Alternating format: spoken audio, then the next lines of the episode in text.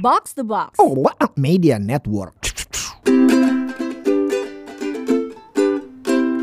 Mencoba minimalis.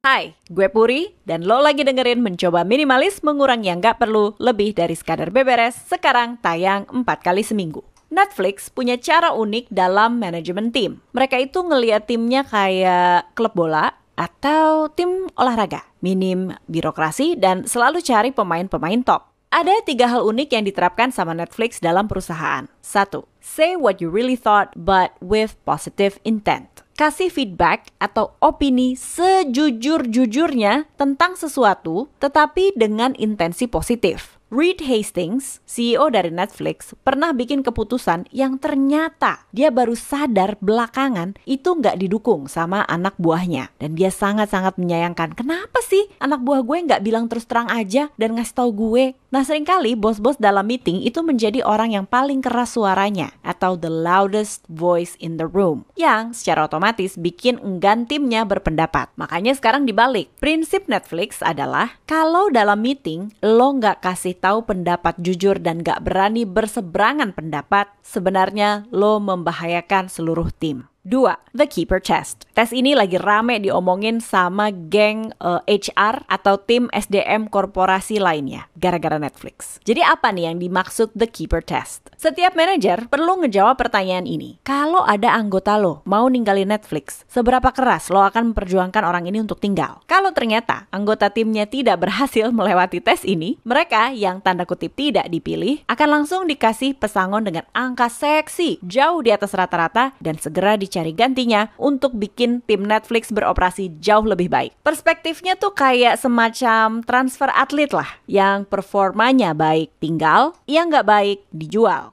3. Belak-belakan kasih tahu kalau mau dibajak kantor tetangga dan gak usah minta izin untuk pengeluaran kantor. Jadi, Netflix punya kebijakan untuk setiap anggota tim segera kasih tahu ke manajer kalau mau dibajak kantor tetangga. Tujuannya, biar Netflix bisa kasih tawaran lebih tinggi. Lagi-lagi, Reed Hastings bilang, ongkos kehilangan orang yang tepat lebih gede daripada ngasih kenaikan gaji di depan. Jadi pokoknya kasih aja dia mau apa, kalau dia adalah top players, kasih aja daripada dia pindah ke kantor lain. Selain itu, tim juga nggak usah minta approval untuk pengeluaran kantor atau keputusan strategis dengan syarat please jangan bodoh. Ini kejadian nih. Satu pegawai Netflix di Taiwan pernah reimburse lebih dari 100 ribu dolar Amerika Serikat tanpa ditanya. Diganti terus. Yang ternyata itu dipakai untuk liburan personal. Begitu ketahuan, ya tentu langsung dipecat. Tetapi, sistem seperti itu adalah harga yang rela dibayar perusahaan untuk bikin ruang gerak timnya lebih cepat tim yang emang semuanya top players dan mikirin Netflix selalu berkali lipat lebih maju daripada kompetitor.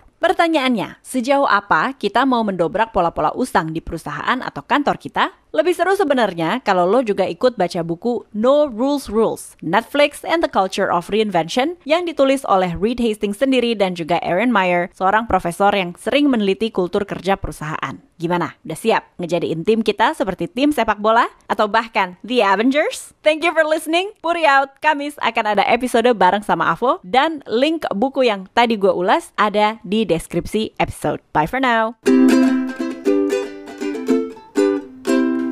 mencoba minimalis.